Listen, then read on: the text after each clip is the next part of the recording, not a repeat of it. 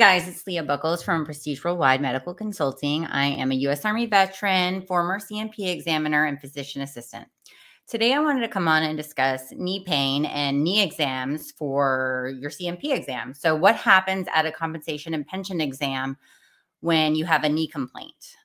So, we've done a series of these videos, and I think they're pretty helpful to people to kind of get an understanding of what they can expect at the C&P exam. You know, every medical expert is different in their approach, but generally speaking, they should be conducting the same components of the exam, right? So, first of all, I want to just really quickly go over what types of conditions um, are considered as knee disabilities, right? So, there's several, but some examples can be things like patellofemoral pain syndrome, um, meniscal tears, knee arthritis. People get rated for total knee replacements, uh, ligamentous injuries like ACL tears or uh, MCL tears, po- posterior um, PCL tears, things like that. So there, there are a variety of knee conditions that can be service connected. They can be connected on a primary or a secondary basis. And by primary or direct, I mean you had an injury in service, and that injury um, was rated, you know, right after service. Sometimes it can be 10 or 20 years later, it can get connected. Uh, it may not have been documented in your service treatment record, but things like buddy letters can help support the injury that happened.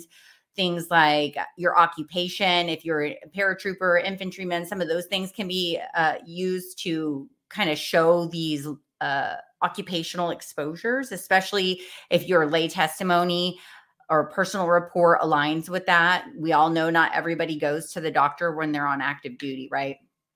So, and then from a secondary service connection standpoint, we can have things like one knee is uh, caused or worsened or aggravated by the other knee. Let's say you've had a long-standing left knee condition.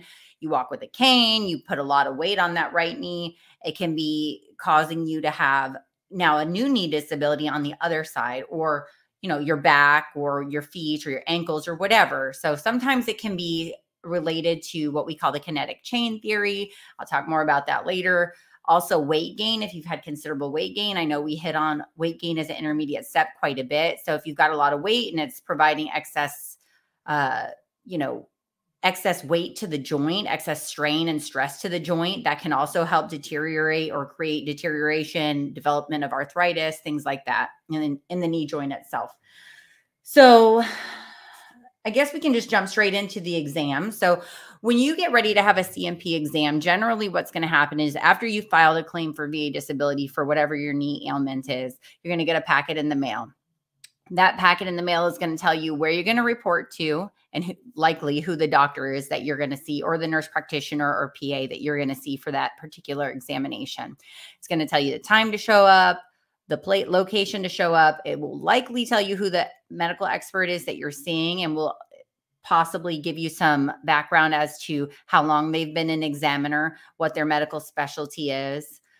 Uh, so then you're going to show up the day of the exam. So the day of the exam, you're going to show up. They probably will have provided you a packet information, possibly for you to fill out in advance. If they don't, then they may have you fill some paperwork out when you get there.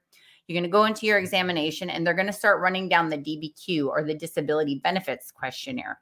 So the disability benefits questionnaire is a document that was created that that the examiners fill out and it, it asks or elicits a bunch of bunch of information that the examiners are going to use.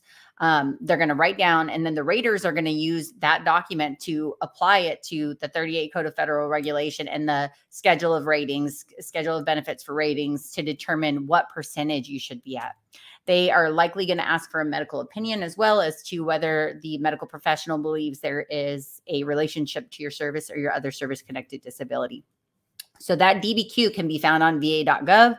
All you got to do is go um, Google search knee DBQ va.gov. It, it should pop up, and and that is the document that they're going to be filling out. So I'm going to go over that with you. And again, if you guys want to take a second to go pull that up, you can. This one in particular is a little bit longer. Most of the orthopedic ones can be a little bit longer than some of the others because there are a lot of components that have to go on with those examinations. So you'll notice on page one, it's going to just have some very basic information um, for the provider to fill out. So you're not going to fill this out. This is what the provider is going to fill out, right? So they're going to ask what records were reviewed, they're going to ask, was this person examined in person? So for these, you really have to be examined in person. I don't really under, know a way to get around that because range of motion is going to have to be, there's a lot of physical exam components that have to be done to get the information the VA needs to rate this properly. So, section one is the diagnosis section. This starts on page one and goes into page two. They want to know what is your diagnosis? What, you know, there's a whole list of things on here. Is it a knee strain? Is it a meniscal tear? Is it an ACL tear? Knee instability, patellar instability, so on and so forth. There's like 20 some odd things on here. And then there's a block for other in case you have a something that's not listed here. You can have more than one condition marked here. So if you've got arthritis and you've got an ACL tear and a meniscal tear, they're going to check all those blocks, right? Then they're going to ask for the ICD code, which is basically the code that um, I don't want to get into the weeds, but it's a code that identifies that med- medical condition.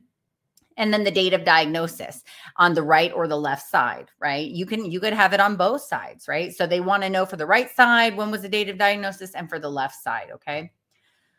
Um, beyond that, we're going to go to page uh, three. So the next question is describe the history. So they're going to ask you about the history. They're going to ask you what happened to your knee, essentially all the details that you can recall. So if you can maybe write a couple notes about this, that may help you to remember. Um, you know, of course, you don't want to sound like you're rehearsed or something like that. You want to just be honest and open, but you, eh, eh, you know, sometimes people can freeze up in those examinations. So hey, this happened in 1993 when I was on a on a jump. I twisted my knee when I landed, etc.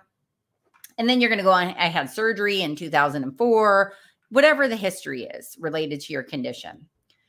So it's asking again to describe the history, including onset and course of the um, knee or lower leg condition. Then they ask about flare ups. So they want you to describe do you have flare ups of the condition? Do you have functional loss or functional impairment of the joint or extremity being evaluated? Do you have a history of instability or subluxation? So that can happen with a lot of different joints. Shoulder's a big one where you can have subluxation where it just pops out of the joint, right? Um, do you have a you have a history of frequent effusions of the knee? So does your knee get blown up and like swollen and fluid all around it? So then the next thing we're, they're going to do is they're going to jump into the actual physical exam. So most of that was just about history. So in the physical examination, they're going to start by doing range of motion. So what is range of motion? So they're they shouldn't just be eyeballing it and saying, "Oh, they got 90 degrees of flexion," right? They use a tool called a goniometer. This is a goniometer, okay? It's a tool that helps them measure specifically the angles, right? You probably can't see it, but you can see that there's like 360 degrees all the way around. And then this is zero, right? So the starting point for the knee is like straight out, right? So here's my, I'm not going to get too crazy with this because it's hard for me to stay, um, you know, it's, it's hard for me to hold both of these things and manipulate the goniometer. Okay. So let's say this is your knee. You're going to be laying flat out on the table and so this should be zero degrees when your leg is straight because it's not being, there's no flexion at all. Okay. And then they're going to have you laying on the table. They're going to have you bend your knee and essentially pull, pull the lower part of your leg up towards your, towards your butt. Right. So you're going to, sorry, you're going to bend your knee and they're going to start measuring right so when you're in, when you're in extension as soon as you pull that leg up they're going to start pulling the tool to measure what is your degree of flexion right or what is your degree of extension? You really shouldn't have a lot of extension because the leg does, just doesn't go that way, right? The, the knee doesn't just um, go this way, right?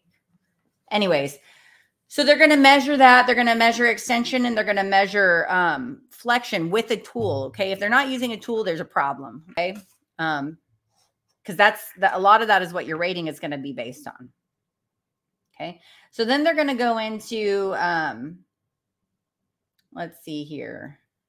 They're going to do it in active and passive range of motion. So, what is that? So, active range of motion is when you're doing it, when you're pulling your knee up or you're bending it yourself. Okay. Passive range of motion is when they're assisting you or they're moving your joint for you. So, let's say I wanted to check my elbow flexion.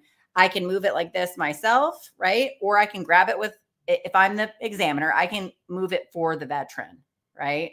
Um, so sometimes a veteran can't move their joint by themselves, or they have less ability to move it by themselves because of a strength deficit or because of a um, you know neuro- neurologic dysfunction right? If you've got some kind of um, if you've had surgery and your your motor nerves just aren't working very well you might have some problems okay?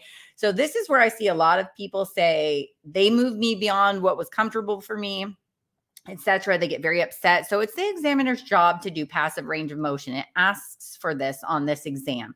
So I don't think they're really trying necessarily, they shouldn't be trying to hurt you, but it's just one of the things that the VA asks for. Okay. Um, that doesn't mean that you should move beyond the pain. But it is something that they ask for, so don't think they're just trying to be jerks. Okay, they they specified on here for them to do um, that range of motion, that passive range of motion.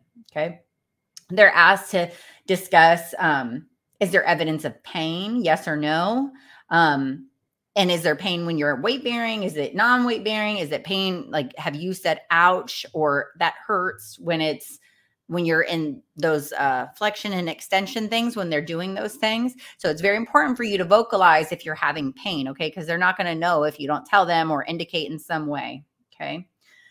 So we talked about range of motion. There are some other questions about um, repetitive use testing. Um, there's there's questions, and they should do your range of motion three times. By the way, they're supposed to check it three times to make sure that they, you know, the numbers are correct. They ask about flare ups. Um, does does produced uh, does pro, procured evidence statements from the veteran suggest pain fatigability weakness lack of endurance. So you may not be having a flare up that day but they need to ask you do you have flare ups? And when you have flare ups what happens? And then you're going to describe hey it gets a lot worse. I have times where i can't walk you know or difficulty ambulating etc okay? So then they're going to let's see. I'm jumping to i want to make sure i haven't missed anything on here Okay, so I'm up on page, right now I'm on page five,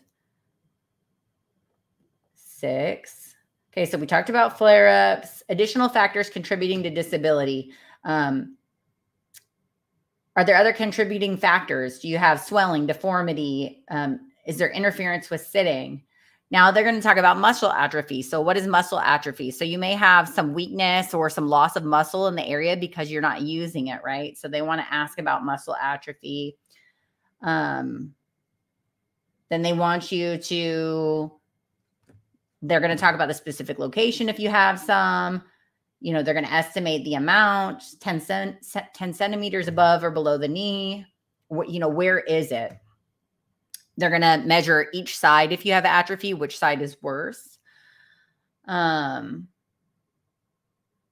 is there ankylosis? Is the immo- is and if there is, is the immobilization immobilization of a joint due to the disease? So is is your knee locked? Is it not moving? Right? Is it immobile? Right? Um, then they're going to go on to joint stability. So they want to. They're going to ask about um, ligamentous tears, right? And they're going to discuss that. They're going to ask if you're using a cane or a walker or crutches or a brace. Um, is there recurrent patellar instability? So this is the patella right here. So if you're looking at the knee, this is um, this right here is your patella. Does that move around? Does that slide around and become unstable?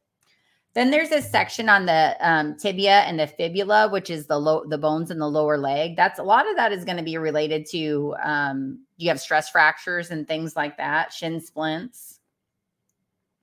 Um, meniscal condition. If you have a meniscal condition, there's some specific questions about joint locking.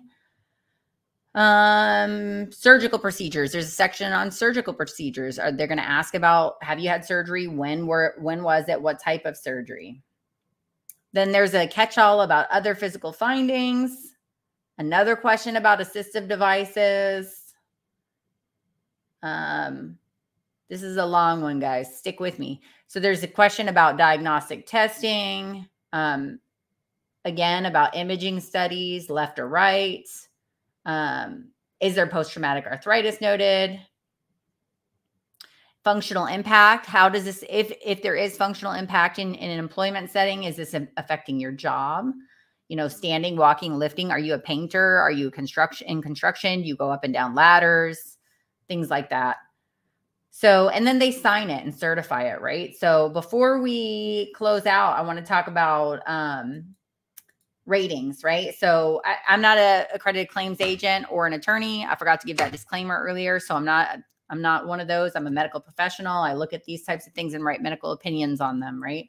So for VA ratings purposes, however, and these are always subject subject to change, change there are a lot of different diagnostic codes depending on the condition. So you can be rated for limitation of flexion, limitation of extension, instability of the knee, total knee replacements, partial knee replacements. There's several different things, um, and there's different ratings for those.